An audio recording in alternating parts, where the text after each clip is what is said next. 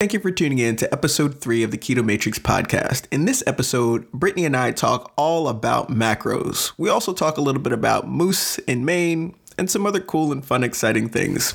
Please like, share, subscribe, and rate and review us 5 stars. The more reviews, the higher the ratings, the more people we get to get in front of, and we really want to get this information out to as many people as possible. Remember, we're here to free your mind and change your life. Let's jump into the episode. The Keto Matrix Podcast, where myths are busted, science is explained, and the keto lifestyle is discussed by industry experts and everyday people alike. For more information and support, go to theketomatrix.com. Now, let's jump into our latest episode. Hey, Brittney, good afternoon. How are you? Good. How are you doing? Oh, man.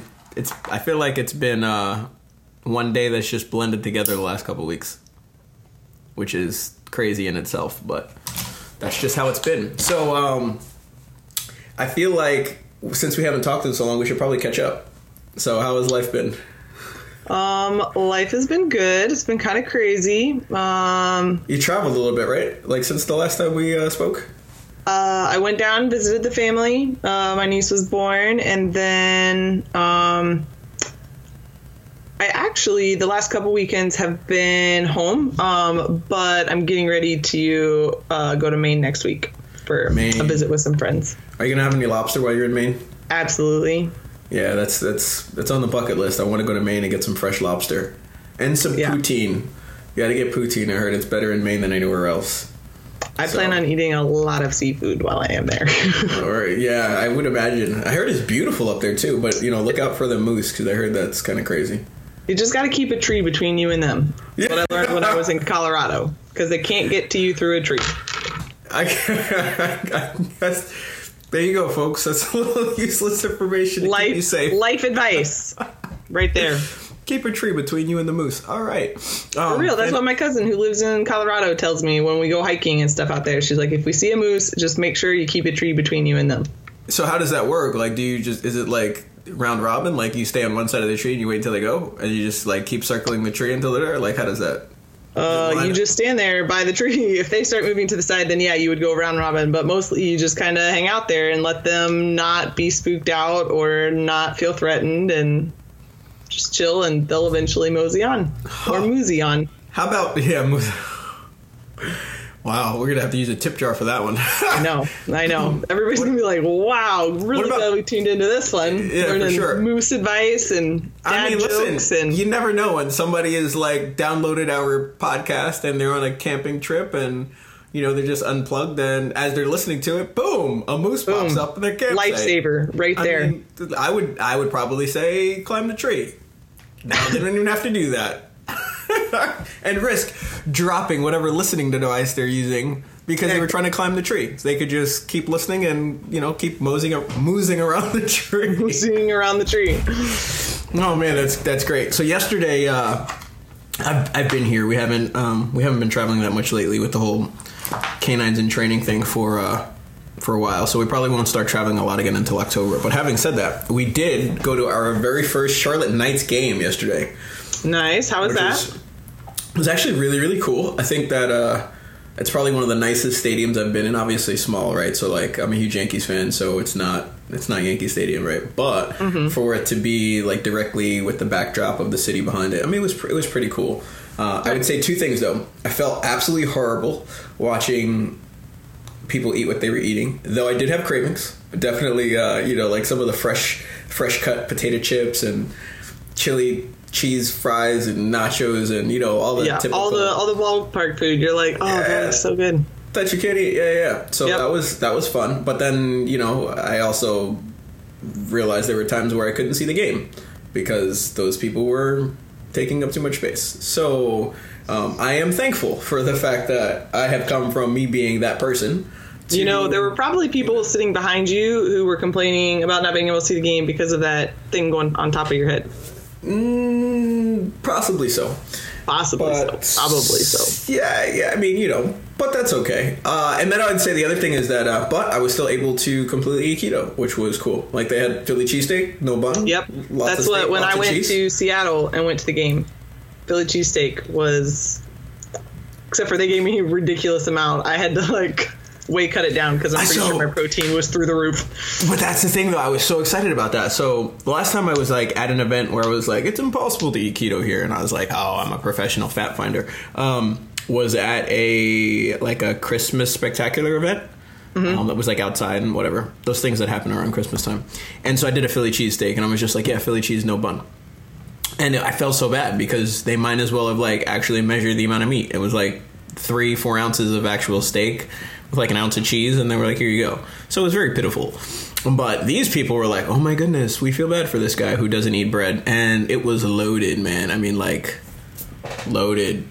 So yeah, I'm with you. It was cool. But still keto, and I had plenty of room in my protein for that day, or yesterday, so that was pretty cool. But today, speaking of protein, since we were talking about that, I wanted us to dive into macros.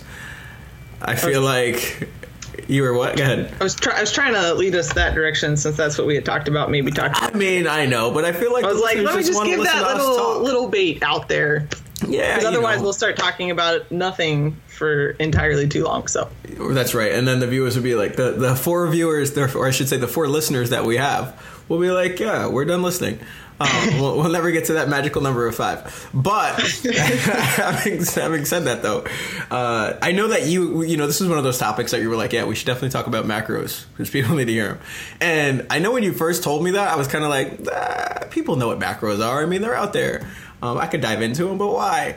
And like the last couple weeks, no joke, it's been like every day I've had a client that has just been like totally wrong with macros, not understanding completely like what they are, how to use them, why they're manipulated, etc. So I just thought it was very apropos that was the topic that you wanted to hit and that you threw out there. So since I can talk forever about nothing, what do you think is the most confusing thing that people have on macros? And I'll kind of share a little bit of the issues that have come up this last couple of weeks. I think it's important to talk, like, to understand even why we care about them. Like, why are they actually more important than counting calories? Oh man, I feel like that's an episode all in and of itself, man. Well, so we might have to do multiple episodes, but I think like for so long, so many people, all we hear is count calories, use this, do this. And really outside of like the only people that I ever heard talking about macros were bodybuilders. True story. Okay, cool. I like that. And you know what? I said,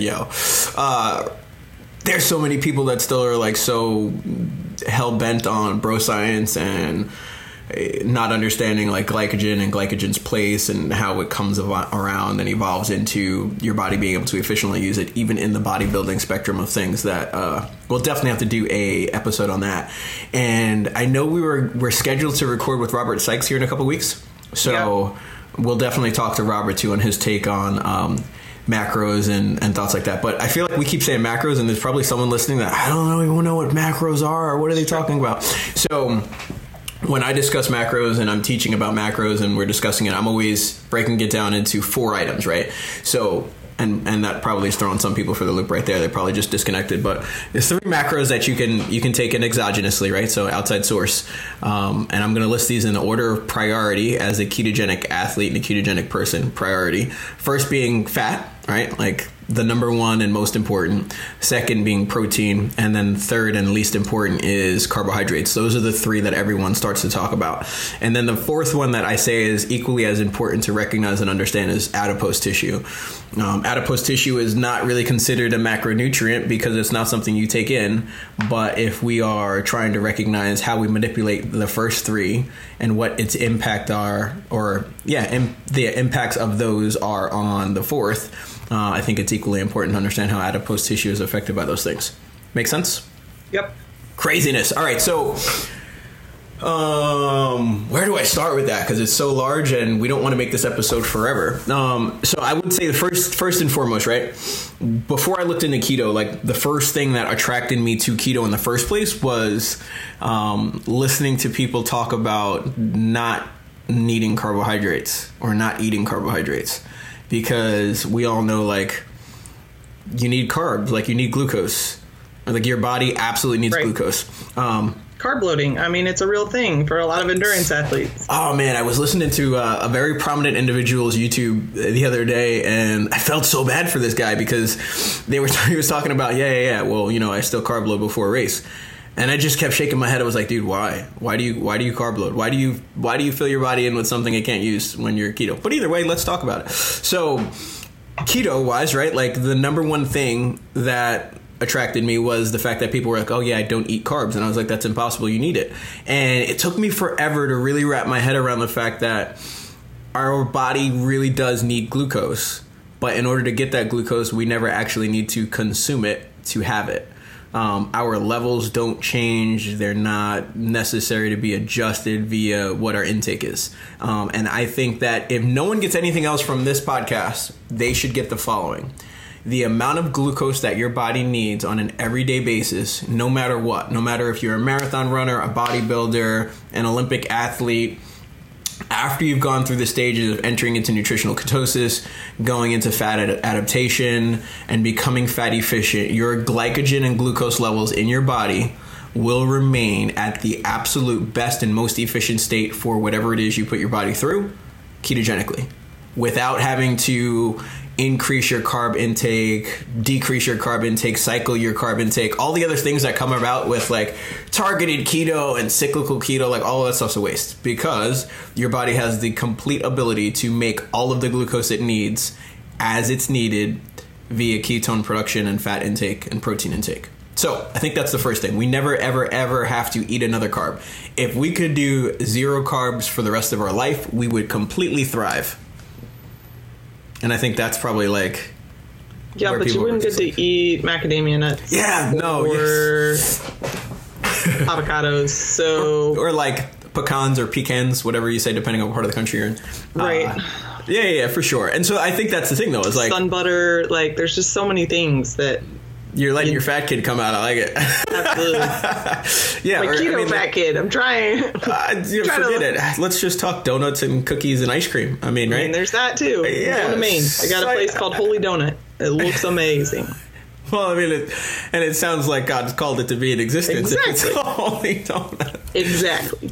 But seriously, though, I think that's the biggest thing is like, that's the only reason why we need carbs, right? Is because of the things that we desire. Not because of the necessity nutritionally, right? It has everything to do with the desire for it, right? So understanding that the gluconeogenesis process, which I think confuses everyone, right? Because most people, when they talk about gluconeogenesis, they only talk about it in reference to protein. Like, hey, if you eat too much protein, buddy, you're going to have it turn into sugar. Like, I feel like that's something that's universal. Would you agree with that statement? Is that something that, I mean, that's something you heard of, right? Only since I started keto. That is not something that most people think about ever. They hear pound protein. Like that's what you hear in the tradition, like the quote traditional world is high protein diets are the way to go. And like you can't do too much protein. I'd never heard about that outside of like the ketogenic community on the medical side, like with kidneys and people getting into that. But as far as nutritionally and being worried about it turning to sugar or anything, that was not anything until I got into the keto world. Yeah. And you know what? I think that's fair game. I mean, because bro science is always like you need like a gram at least. I mean, I know some bodybuilders that are doing like 2 grams per pound of body weight, which is insane. And I mean, some that are doing 2 grams of protein per pound of body weight. That's not even lean body weight because that's what they're supposed to do. So ketogenically speaking, though, the reason why the keto community is so like hands off on protein is because of gluconeogenesis. They feel like if you eat too much protein, it turns to sugar. So let me be the first to say it's not true. It's absolutely not true at all. The only reason why people have come up with that thought process is because of testing of ketones, which is a misnomer in itself. And we could do an entirely different episode on testing of ketones and things that really kick you out of ketosis and all that kind of stuff. But let's stay on track with the gluconeogenesis. So that word, which sounds like really complicated and fancy, can get broken down into three parts, right? So you have gluco, which is a representation of glucose, like that's the word.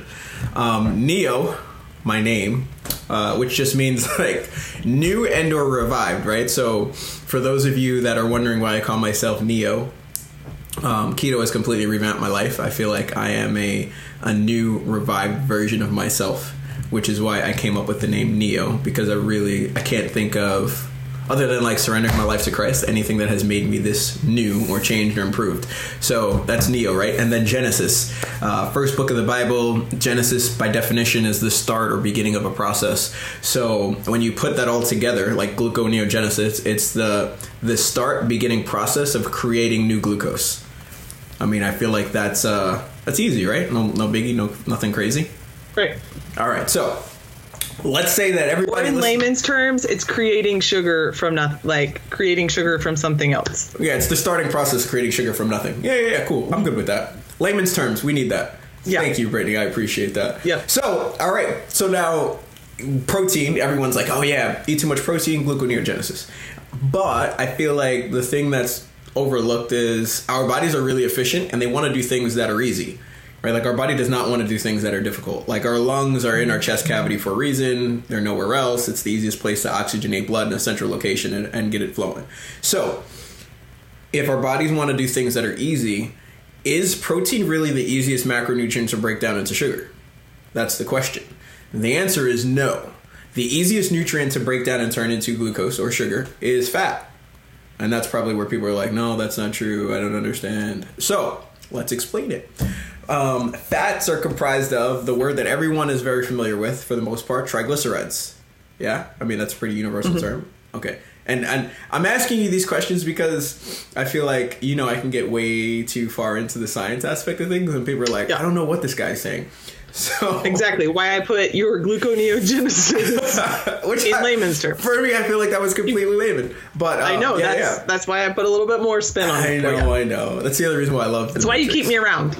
Yes. So triglycerides, right? So triglycerides, again, I'm all into like breaking things down. I feel like if there's anything that you look at, the more you break it down and get into it, the deeper the dive, the more in-depth understanding you get around it. So triglycerides are broken down into tri, the word glycer, and then ide, right? So those that's the breakdown, right? Three layers. So tri means three. I mean, if you were looking at like a Navy SEAL trident, there's three spokes to that, right?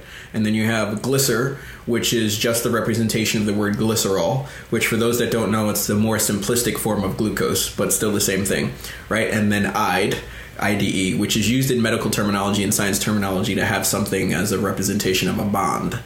That's it. Okay, so you have a bonded glycerol molecule and it's in the amount of three based on a triglyceride, which is obviously the standard makeup of lipids.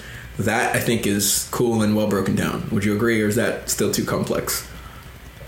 Imagine a tricycle made of sugar. That's what your triglyceride is. I like it. Okay, cool. I like it. They form a chain to have a whole chain of tricycles, and that is a lipid molecule. Hey, you see what I'm talking about? Which is what cholesterol, when you're hearing that and that going in your arteries, those are all the common terms that non-medical people tend to go to. Well, maybe not tricycle, but the trident. To a trident. Like, really, that's the first tri word that comes to mind to you? Wait. So, in my defense, the reason I think tridents is because when you really look at the aspect of exogenous ketone use, right, it started being really deep dive into that stuff when it came to Navy SEALs and those that were suffering from seizures. And so the exogenous ketones were created in order to help prevent Navy SEALs during missions and their rebreathers from having seizures, hence the trident. So there was a circle to that, okay? But again, you still have to be a total keto nerd to know that. So that's me. Just helping us that don't know it out. All right, so triglycerides, or your tricycles and all that good stuff that you said. I can't even say it again. But, you know, the triglycerides, if you take that setup and just break it down into individual things, right? So instead of it being three molecules bound, they're just separated. And if you separate those three glycerol molecules, you're just left with individual glycerol, which is the simplistic form of glucose, which is super easy. Like, we have a ton of lipids that are there. So your body's ability to create the glucose necessary to run can be done more easily from breaking down your fats and turning them into the sugar needed to run than it is from protein. So I say all of that to say the whole process of protein turning into sugar is not the be all end all. It's not the thing to be worried about, because your body, whether it's from fat or protein, is going to make the glucose that it needs on demand. Mm-hmm. Like, when it needs it, it'll be there. It's kind of like the light switch and the electricity in your house, right? Like, if you need your lights to be on and you've paid your bill, Hey, hold on real fast because my roommate's family just came home and they're being loud, so I'm going to go shut the door real fast. Awesome. No worries. So as we take this commercial break... Sorry. That's okay. That's totally cool. Benefit plus negative of living in someone else's house. It's all right. Hey, at the end of the day, that's what commercial breaks are for. So, where was I? Oh, triglycerides and glucose and all of those things. So, the important thing to understand and recognize is that it's an on-demand process like the light switch. If you pay your electric bill, it means electricity is always flowing in your house. It's always available. If you need it in that room, you flip the switch, it comes on. So if your body is deprived or needs glucose, like your body, again, after nutritional ketosis, after fat adaptation, after fat efficiency, has the ability to create the glucose necessary as soon as it needs it. So the reason why that's important is you never, ever, ever have to have a carbohydrate. It's totally a luxury item if it's something that you want to have or something that's a byproduct of, I don't know, you bought a heavy whipping cream that happened to have 2 grams in a serving. So there's some carbs there. But other than that, man, absolutely no need for them. So that's super important. Now, it's also the reason why fat is such an important macronutrient, why it's the number one macronutrient. You know, ketogenic means that you are running on ketones. Ketones are produced from fat. And if we realize that that is our number one energy source and our fuel source, and we're fueling our bodies, not just eating to emotionally feel great, right? Then fat's the thing we should consume in the majority. So... people get confused, I think, with the whole 75-25 thing that's out there. And really, those numbers were coming up as baselines when those that started epileptic research back in the early 1900s looked at what the numbers were that were brain requirements, right? So it was like, what does the brain absolutely need? We have a lot of different vital organs, as we all know, but our brain is really the only one that can never be replaced and put on pause, right? If you're brain dead, you are without life. Like that's it. Like if your lungs for some reason go out, you know, they can put you on a breathing machine until there's a lung replacement available. Your blood could get filtered if your heart wasn't pumping and operating correctly. Though these things would be limited times, it's still possible. However, there's absolutely no replacement for if your brain's not working. Like that's pretty much it. So. So having said that and understanding that, right, it's what does the brain absolutely need? So without going into like ridiculous detail, fat 75%, like your brain requires that as its fuel source. That's where it runs at a great pace. 75% of that coming from fat being what you eat. 20% of that then being the fact that your body absolutely does need protein. And so protein in the form of whole proteins, non-denatured and or like amino acids, which are the broken down version. Your brain will utilize that at least 20%. And then 5% is the glucose aspect, which if you look at that 75 and 20 is 95%. And so there's really only a 5% requirement from a glucose standpoint. So I was always correct in the fact that your body does need glucose. I was just incorrect in the fact that you never have to actually eat it.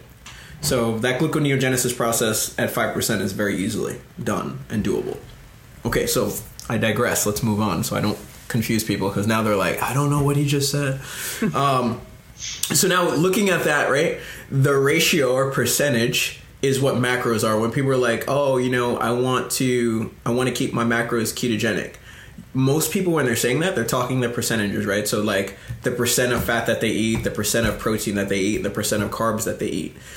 However, when people post things like IIFYM, you've seen that on Instagram, right? That's a hashtag. Okay, so that's right. Okay, so remember, like I came from like an intermittent fasting background. So did you actually?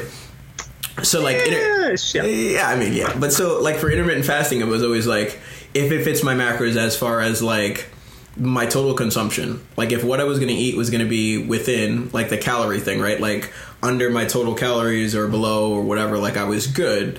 And then, you know, what the macro breakdown was, it didn't really matter. Like whether I ate all cake that day and it was just like completely carbs or I ate all protein that day. It was cool as long as it fit within like the total number of things. But it also meant like the amount. So from a macro standpoint, this week, a lot of people have been coming to me with, man, I don't understand. Like I've only had my keto coffee today and I'm already way over on my fat. And I was like, what are you talking about? Like, right? If I said that to you, does that make sense? No, not even a little bit. Right. So this is what people are doing. This is, again, they're looking at their percentage on their They're not adding in the entire day. They're just putting it in by the meal, and they're looking at their percentage. Right. And I was just like, is there really that much confusion around this? Like, the percentage is just a percentage. So you had 100% fat because that was all that was in your keto coffee, but that's all you had was 100%, even though it was only 40 grams of fat in your coffee. Like, that's not enough. Right? So it's not enough for your day. Yeah. So the amounts, okay, can fit in macros, but that's like the absolute amount. Like, I'm going to have, let's just keep it easy, 100 grams of fat. Right? Mm-hmm. So if you only had 30 grams of fat in your keto coffee and that's all you had for the day, your macro is going to say you've had 100% fat. Okay? But the amount within your macros is only going to say you've had 30 grams. Now, when you then eat, I don't know, bacon and eggs later, right? You're going to have some protein that comes in. And maybe you had 3 eggs, which is like 18 grams of protein, give or take, and a few slices of bacon. Let's say it's another 12 grams. So it's going to look like you had 30 grams of protein, which is fantastic. But that percentage, now that you've added the fat into that, is not going to say 100% protein or 100% fat anymore. It's going to balance out to what was there in a percentage standpoint. So the 75-25 is the percentage of the types of things you should eat. So the majority of the things you consume should be fatty in nature, right? And then the next level should be the percentage of protein that you consume. And then the smallest amount of anything, if at all, should be carbohydrates. That's the amounts, or I should say the variety. And then the actual amounts is where your grams come in. And all of that is going to be dependent upon each individual's unique set of needs, goals, where they're at ketogenically, what their performance relation things are, and all those kind of things. So, again, not to get too far in the weeds. You got to reel me back, Brittney. I'll just... Well, I was just about to say, before we get into, like, too crazy level, I mean, we want this... Like, we talked about that we wanted this podcast to be able to be someone who is just either, like, joining into keto or... I mean, maybe your clients, obviously, they're going to listen because they're your clients and they're dedicated. They may not. They may not. But they're going to be like, who is that girl that he keeps talking to? Why do we have to listen to her? But for those who like for some, because there are so many different calculators out there right now on trying to figure out, like, so you're new to keto and you're like, OK, I get the percentage, I get that I need to follow the actual grams, like I get all of that, but how do I figure out where I'm supposed to be starting at with that? Cool. Because depending on who you follow or who you go to, you're going to see all different numbers, and that can be really overwhelming and frustrating and a lot to try to process. You know what? That's a really good point. So actually, one of my consultations this week, I shouldn't say I felt bad, but, there are so many calculators, and one of the things I refuse to do is put, like, a standard calculator link on my website because I never want someone to just, like, oh, here's a calculator, and jump into that and think that they calculated their macros correctly. Those macros are all based on a traditional way of eating, right, with the percentages built in. So let me say that again. The macro calculators that are out there, all of them, ketogenic or otherwise, right? Like if you use a macro calculator from MyFitnessPal or the Keto Diet app or Carb Manager or whatever, they're all based on the traditional thought process of calories and intake, right? And then they're just set to the macro ratios, like the percentages for keto.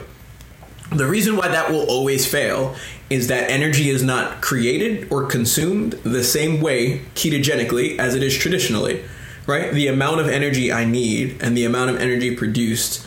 And when I say energy, again, I'm not going to try to make this overly complicated. We could save this for another episode, but like ATP is the most simplistic form of energy that our body utilizes. The production and consumption rate of those two things are completely different ketogenically from traditional dieting. So when you put that into a calculator and it's factoring based on your average American's 2,000 calorie diet, blah, blah, blah, the energy production and the energy used is totally different. So nobody will ever be able to go to a calculator, put in their height, their weight, and their birthday and get an accurate number. It doesn't equate for the difference in ketones versus energy, the difference in utilization, the difference in cortisol responses, fasting responses, sleep responses, workouts, none of those things. So I always tell people, like this particular client, I'll calculate someone's macros. If they come to me and they say, hey, you know, I want to start keto. They don't have the finances maybe to do a consultation, so I can give them like all of this crazy information that I keep talking about. I'll say, okay, cool. I'll ask them a series of 5 to 10 questions to get a better idea of their background. And then I have a special algorithm I used in a Excel spreadsheet to create macros for them. Now, as accurate as that is for most people, it's still not as accurate as it could be, because it doesn't allow me to have this in-depth conversation where I can truly understand what their stress levels are and how they're sleeping and why they're sleeping that way, or what their workouts are. And if I say something like, one of my questions I know is like, how often do you work out? And they'll say, I don't know, 4 days a week. Well, that doesn't really tell me like what kind of workouts are you doing. Are they more anaerobic? Are they more cardiovascular? Are they really 4 hours sore? Long or 5 minutes long? Yeah, are you running a full marathon 4 days a week? Like, I don't know. So like those kind of things, after I get like more in-depth understanding, that allows me to tweak things. So I think what would help is if I go through what's in my mind when I'm talking to someone and looking at really creating the macros for them. So we run on fat, right? So if we're running on fat, being ketogenic, that's the thing we're looking at. The first thing I look at is, what are their energy requirements, right? Like straight energy, nothing else, just energy. Calories, by definition, is the amount of heat or energy created when you light something on fire. Sounds stupid, but no joke. If we took a block of wood, if we could digest it, we could light it on fire and get an idea of the caloric response from that block of wood. So when I'm looking at them and say, I don't know, let's say that they are a stay-at-home mom that has 3 kids that are all in different activities. Let's say Girl Scouts, Boy Scouts, and soccer, right? And they're running around with them crazy, and they're caring for their husband or spouse. Their energy requirement for that is one thing. Now, if they work out on top of that, their energy level goes up. So I have to look at, okay, cool, I know they're doing these things, and so I need to provide enough energy. If they are a nursing mom, I always say, no matter what, you're a nursing mom. I don't care how much weight you want to lose, change, or adjust. You're at a minimum of 150 grams of fat per day. And that's because you have to create enough energy to sustain yourself as well as nurse your child, right? So those are like bare minimums. Now, I then look at, cool, what are their muscle and brain requirements, right? Are you a high level of executive that's in an accounting firm where you're constantly stressing out your brain, calculating numbers, and managing a client base? Are you someone that doesn't work full time and doesn't need to use their brain too much, and you don't work out? Let's say you're retired. You're an older person, you're retired. You don't need the same amount of protein as someone that maybe is a CrossFitter or a marathoner, or someone that's stressing their muscles and their brain a lot where they're going to need that fuel. So I will then target their protein amount, right, based on how I need their brain and muscles to recover from the stress put on. So if you are lifting heavy weights or putting a lot of stress on your body physically, that's a different targeted protein amount. And if you're someone that's using your brain a lot, different and target amount. Now, I can then tweak that based on how they recover and respond to things, as you know from when I've changed and adjusted macros for you. But I do that based on that targeted amount. And that target is done based on their lean body mass. Okay, if you are a larger person that has a larger amount of muscle mass, obviously your muscles are going to utilize a higher percentage of your protein than if you are, let's say, dainty and doing something differently, right? So I will target it based on the lean body mass of that individual, which is also why if you are an obese individual, like super obese, like I would say body fat percentage is easily above 40%, right? Male or female. Obviously, your lean body mass could still be that of someone that's a lot leaner, like 20%, that may weigh less, right? Or the same amount. So that protein is going to be targeted based on lean body mass, not overall mass. And then last but not least, I look at carbohydrates. And I look at carbohydrates, as I said earlier, as a luxury. It's not something that's needed. So how can I help them and allow them to hit their fat, hit their protein, and keep their carb to a minimum? And understanding like carbs are one of those things that I feel cloud your body's ability to do everything else, right? So carbohydrate, this isn't really useless information. So if you're listening, guys, write this down as notes. Carbs, for every 1 gram, there is a 3 to 10 gram retention that has to be factored in. 3 to 10 grams retention from water, 3 to 10 grams retention of the other things that you eat, and a 3 to 10 gram block based on anything else that your body's going to absorb. So I say all that to say, for every 1 gram of carb someone eats, let's say they're going to eat the 20 grams that people talk about. If you eat those 20 grams, there's the potential to really block yourself you know, if you take 20 times 10, that's 200 grams of other things that you're putting in your body that are going to be delayed in being absorbed because of that retention that comes from carbs intake. So those are the kind of things I keep in mind, and I just say, hey, do you really, really need that? Obviously, like if you're someone that's on the go and we're going to put macadamia nuts in, you know, a quarter cup of macadamia nuts is about 4 grams of carbohydrates. So those are, you know, unbeatable. You can't really do anything with those carbs. They're there. But saving grace is there's 24 grams of fat there. So, you know, those are the kind of things that I look at and I adjust it based on that. But it's really a per case basis. I can't change it. And then whenever I'm looking for someone that's like trying to lean out, I always keep the fat energy high because no matter where you're at, you're going to be working out. You're going to need the energy supply and stuff like that. So fat usually stays pretty high. And then as I'm looking to increase and change, number 4, that adipose tissue where we burn more of that, I will remove another macronutrient. So that being carbohydrates, if they're pretty high, I'll take those away until they're gone, or at least under 5 grams. And then I will leverage down protein. The more protein you take out and keeping energy constant, the more will come away from your adipose tissue, number 4. Make sense? Or is that still, was that like too complicated? No, I think for people that try to follow macros or that are going to try to look into that, like I think that was a good explanation. I think that I know from when I was trying to explain keto to my mom and trying to get her to be like on board with it, to her, the idea of counting macros seemed like I could never do that. But your mom is killing it and not counting macros. And I know you have clients who don't count macros necessarily. So, and since we want to make sure that we don't last forever in this podcast, but I want to make sure that we at least kind of hit basics for kind of whatever level of keto starter you would be. Or even maybe you're been in the journey for a little bit and you're kind of like, what's going on? Do I have to do that?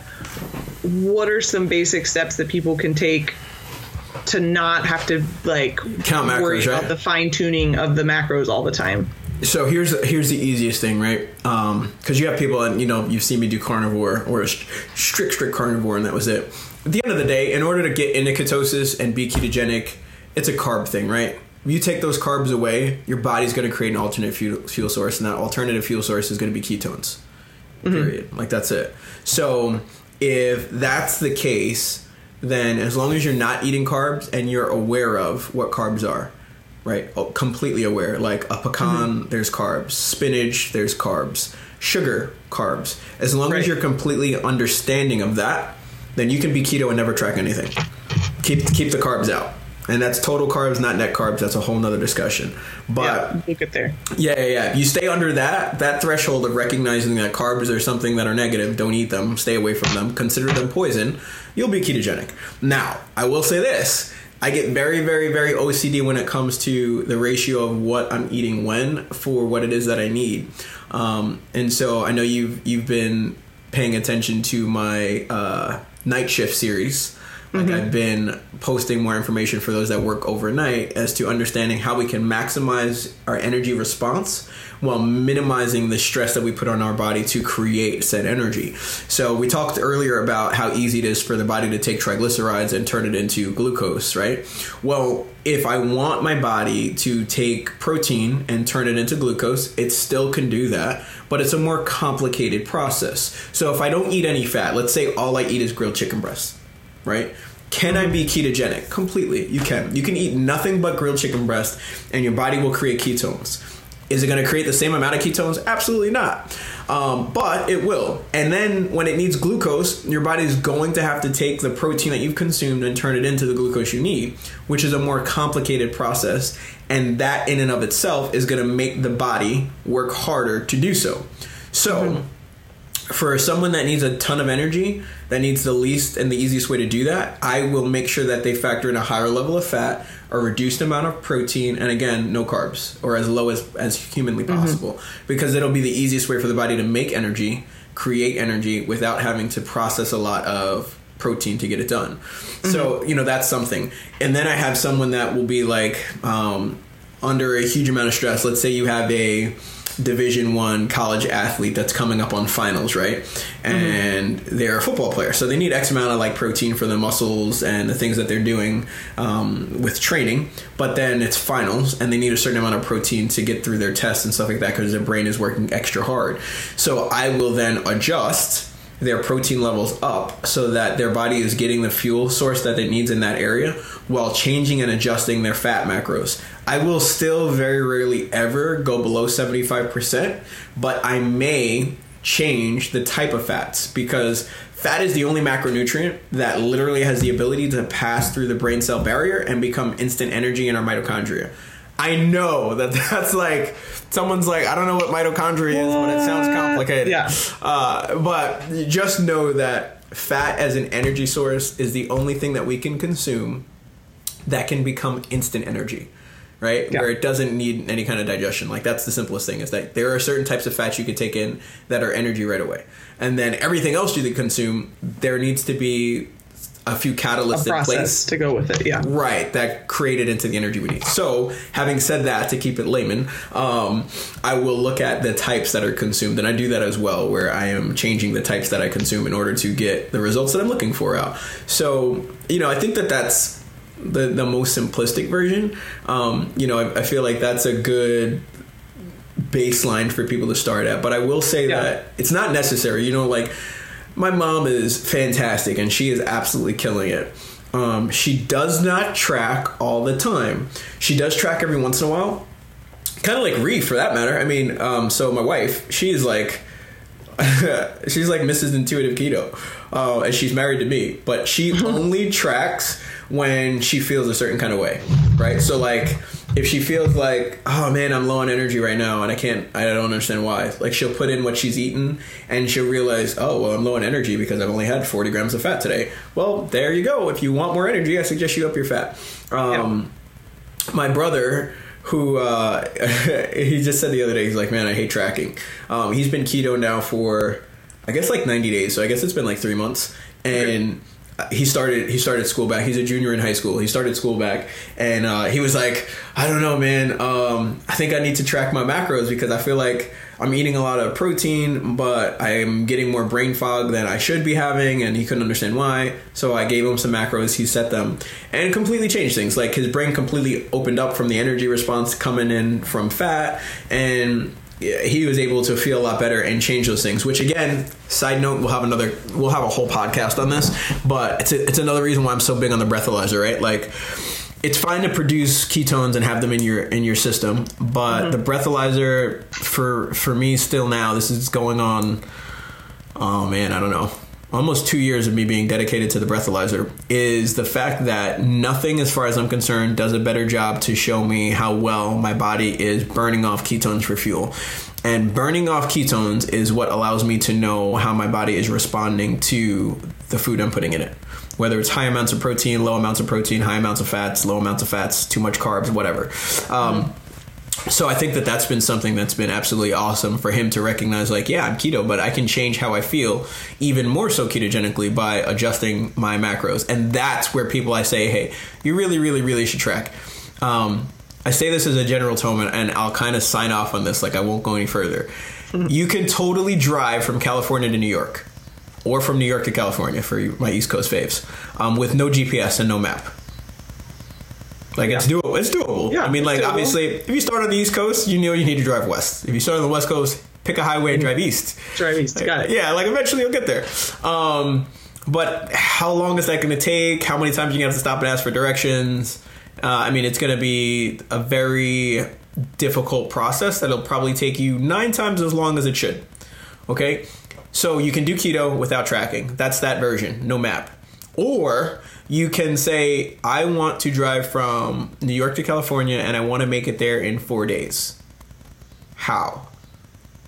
And then we can set it out, map it out, and give you exactly what steps to follow, what turns to make, in order to maximize the efficiency of getting there. And that's where I feel like people need to recognize, hey, I have specific goals and I want to take a specific route so that I can get there within the timeline allotted. And that's what I think makes all the difference. That's why people should say, okay, cool, I'm going to follow my macros, track my macros, and make the most out of this journey. If that's what their goals are, to be clear. Because for some people, they just want to, like, they would love to hop in their car and just take the adventurous, like, scenic route to get to California. And for some people, I think the equivalent of that would be, hey, I just want to make a healthy lifestyle change. Like, I'm seeing the progress people are making. They're losing weight there. But for me to go and to be super strict and have to follow all of it, like, is just not realistic. And I think that's too. And so it's just, what is your individual goals and identifying those. Yeah. And I will say the other thing, like, wholeheartedly, because I feel like sometimes people look at me like I'm some kind of like keto crazy. Well, I am kind of crazy keto. I am. I didn't want to use that term, but yeah.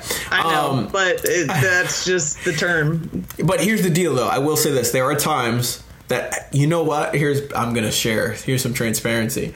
I do so much planning for clients on their meals, right? Like going into their MyFitnessPal and creating the menu of items of what they're going to eat every day, that I let my own MyFitnessPal lapse. Right, I had something like you had a ridiculous amount of time. I know, we were logged in. Brittney, I was so mad. I saw that the other day. I was like, did that really just happen? Like, I just didn't think much of it, but I was like, I feel like what happened to him? Oh man, we will tell you. I was so mad. I was like, no, my streak. Yeah, seriously, why does MyFitnessPal do that to us? I will say, I mean, not that it matters because you're married, so it's not a big deal. But actually, it kind of really weirded me out. The one guy that I went on this date with, that he had logged in on MyFitnessPal for 4 years straight every day. And that I was like, that's borderline obsessive to me. I don't think we have the same goals in life. I mean, there were a lot of other things, but that was a big red flag to me, to be honest. So, again, it doesn't apply to you because you're married. It's not a big deal. Oh, yeah, well, and I wasn't... something to think about. Don't brag about it. If that's your thing, just let that slide. Having said that, though, it still kind of crushed me. I was like, no way. But, yeah. So, like, but I could totally do keto without tracking. But I will say this. We had just talked about this, too, right? So you're going to Maine. And when you're in Maine, you're going to have fun and you're going to eat plenty of seafood and all that kind of stuff. And I know, like, recently, like the last few weeks with your travel and stuff, you haven't really been tracking your macros. You've just been, you know, avoiding your carbs and trying to keep a top on the protein. Right. But I really like chicken wings. It's hard. Oh, man. It's okay. So. And they pile on the protein so fast. Like, it's incredible. I had to eat 7 wings the other day. Who eats 7 wings? I know. That's not even a, like, for me, it's like 5. And I'm done for the day. And I'm like, no. That wasn't cool. Yeah, I need more. I'm with you. But having said that, there are times that you're just like, yeah, whatever. I'm just going to, like, eat intuitively. But like you just said, you have a Tough Mudder coming up, a half marathon, and a dry try, right? So knowing that you have those events coming up, and I think you said like 6 weeks or so, or 6 weeks after you get back from next Maine? 6 weeks. Like the first one's in 2 or 3 weeks, and then they're kind of spaced out. But yeah, over the next 6 weeks, I have quite a few. Yeah, so you're going to buckle down and really dial in exactly where your macros are in order to hit those goals performance-wise. So that's why I tell people, I'm like, listen, if you're like a bodybuilder, NPC competitor, and you are 6 months out from a show, or I would say 6 months is a safe bet. I have had some people do it like within 90 days. Just depends on where you're at condition-wise, right? Mm-hmm. Then let's put a plan in place to set specific macros to have you get there, right? But if you're someone that's like, I don't really have any goals right now, and I don't mean like goals like be healthy, but I mean like specific goals. Like right, like no performance goals. It's just... Yeah, performance or like even like... I gotta drop 10 pounds by XYZ date for a wedding or whatever. Like you can go intuitive and not have to do that and not track. That's totally cool. But if you are, I don't know, a rocket scientist and you're like, oh my goodness, I have a thesis I need to create and I need my brain to work, then you might want to have some very specific macros to maximize the amount of brain efficiency that you have. Or if you're working night shift and you feel like, you know, the 3 o'clock window hits and it's right around the time where you're like, I've stayed up as late as I can and I need more energy, put some specific macros in place or performance related, whatever those things are. I say specifics help.